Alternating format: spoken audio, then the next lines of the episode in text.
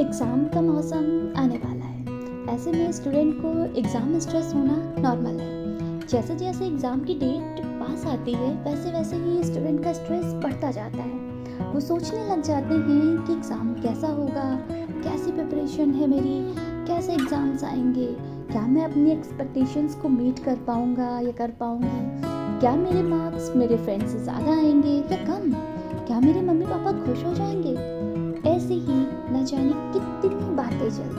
Student के mind में। ये स्ट्रेस उस टाइम और भी बढ़ जाता है, जब स्टूडेंट पर स्कूल और फैमिली का प्रेशर होता है। यह स्ट्रेस बढ़ने की वजह स्टूडेंट कभी कभी खुद होता है, क्योंकि उसे खुद को सबसे आगे देखना होता है। देखा, ये भी गया है कि एग्ज़ाम स्ट्रेस इस कदर हावी हो जाता है कि स्टूडेंट डिप्रेशन में चले जाते हैं, या फिर सुसाइड जैसा कदम भी उठा लेते हैं। कई बार ऐसी न्यूज़ भी आती है कि रिज़ल्ट आने के एक दिन पहले ही स्टूडेंट ने सुसाइड कर लिया। और रिज़ल्ट डिक्लेयर होने पर पता चलता है कि स्टूडेंट के लिए बहुत ही अच्छी न्यूज़ थी। उसके बहुत ही अच्छे मार्क्स आए थे। तो अगर आप भी एग्ज़ाम को लेकर स्ट्रेस में हैं, आपको भी नींद नहीं आ रही है, भूख नहीं लग रही है, या आप भी प्रेशर फील कर रहे हैं तो थोड़ी देर रुके, सोचें और बात करें।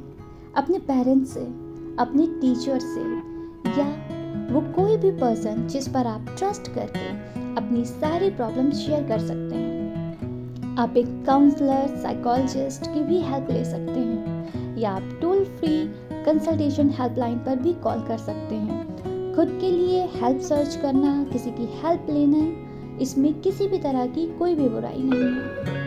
अगर आप हेल्प लेंगे तो आप अपने जैसे ही अदर स्टूडेंट की भी हेल्प कर सकते हैं। क्योंकि हर एक लाइफ प्रीशियस होती है। ज़िंदगी को हार के, ज़िंदगी की तकलीफ़ों को जीता नहीं जाता है। ये चीज़ याद रखनी है।